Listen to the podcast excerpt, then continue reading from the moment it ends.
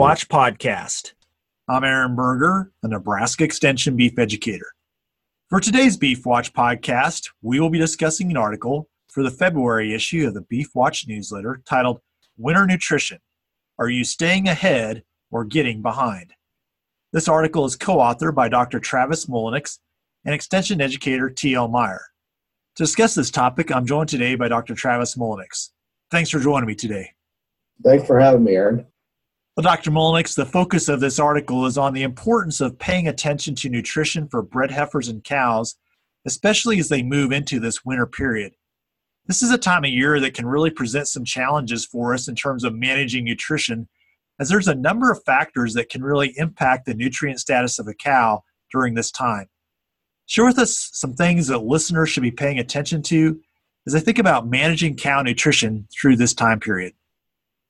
Yeah, so you know we're really in a critical time point. We're moving closer, closer to calving, especially with spring calving herds. And a lot of this article was really focused on spring calving versus uh, summer calving herd or a fall calving herd. But uh, so if you think about the time frame of where we're at today in almost February and start to calve in in March sometime, uh, we've really got about 30 days, 45 days that uh, we really need to make sure our cows are in good condition um, and we're not getting behind the ball where they're calving too thin and we're running into some issues with either pregnancy rates or some immunity issues with those calves because those cows were in such a thin condition that the nutrient flow and uh, passive immunity to those calves was low at birth.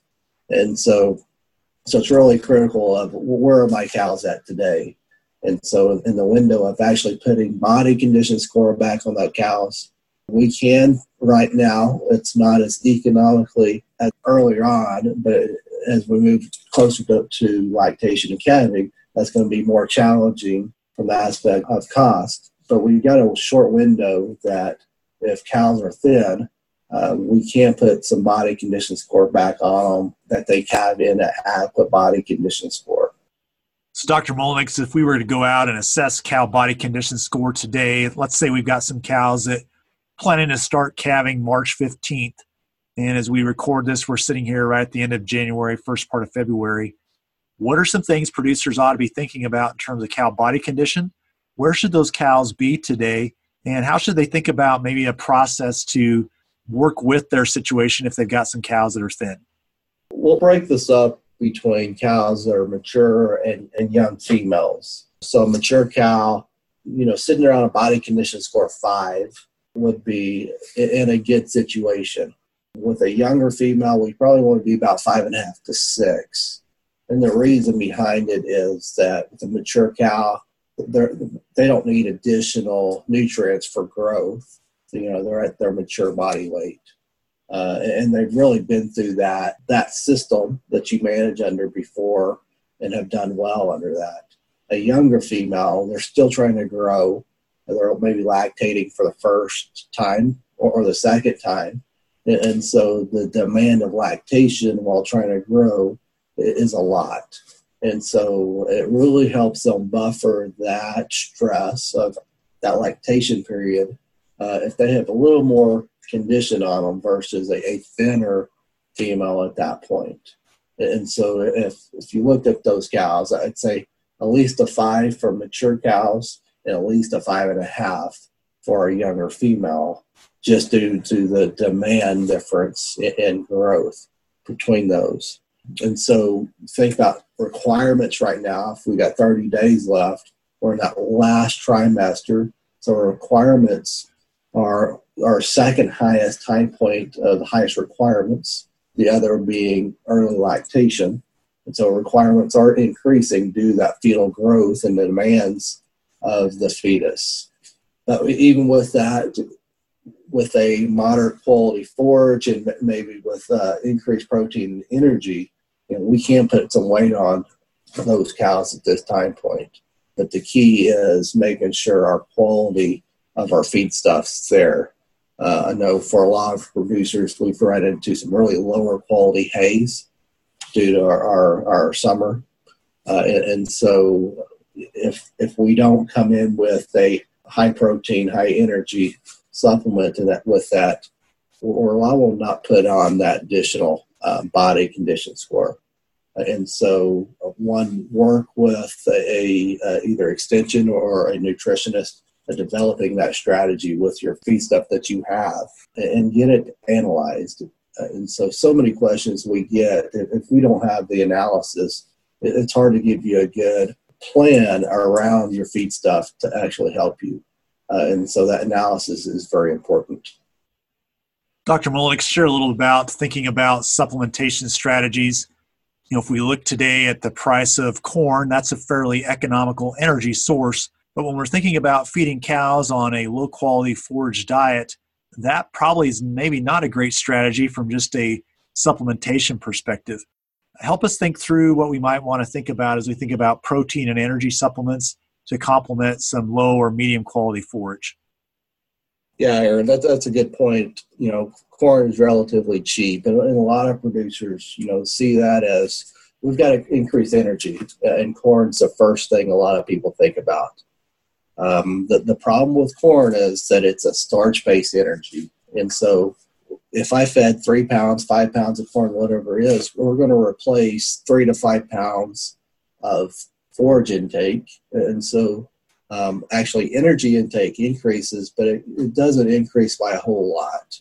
And there's actually some data showing that it can decrease total energy intake by feeding corn, uh, even though it's a high high energy value substance, but due to lower intakes. And so there's some data of feeding corn on low quality forages that cows will lose more body weight than feeding a protein source.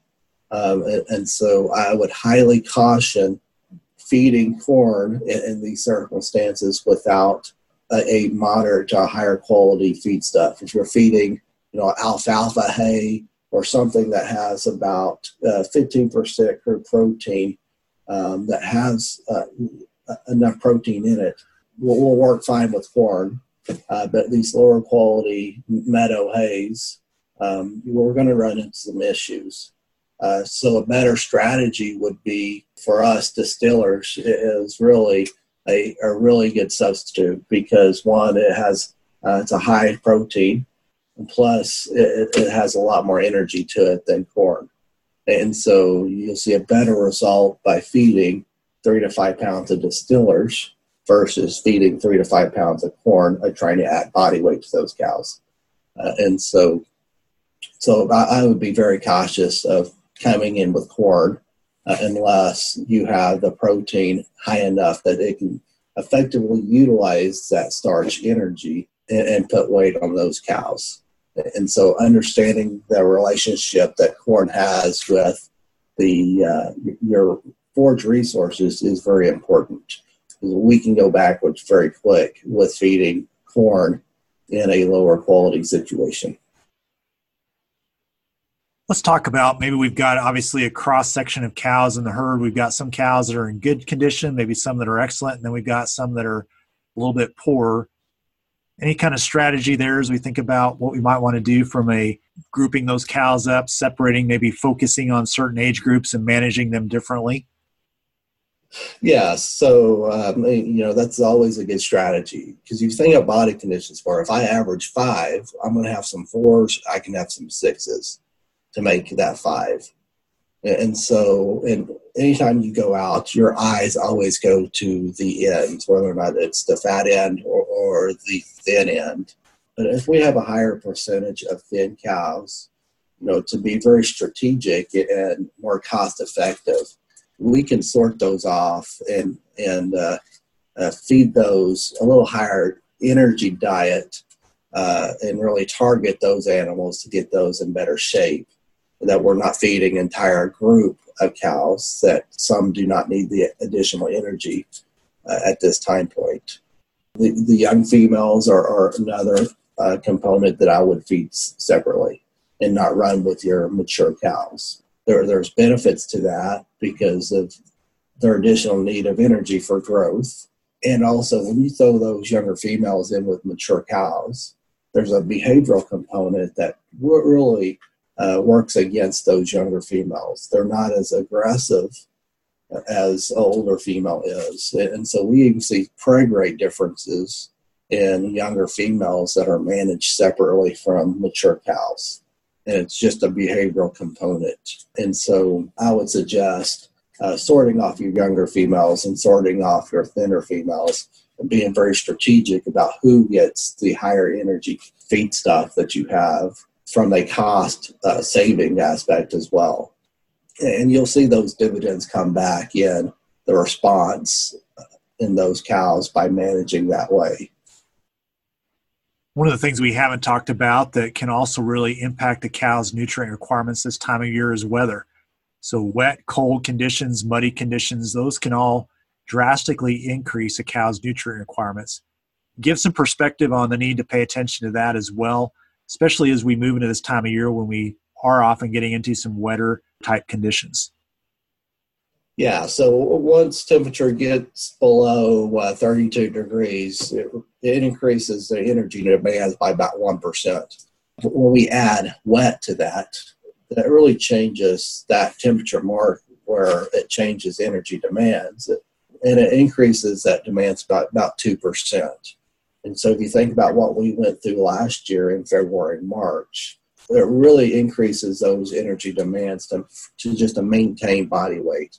And so if we don't come in and intervene in those circumstances, uh, we can see those cows melt pretty quick. So it's easy for a cow to lose 50 pounds in two weeks in a wet, cold situation. Um, a lot of that's due to energy intake.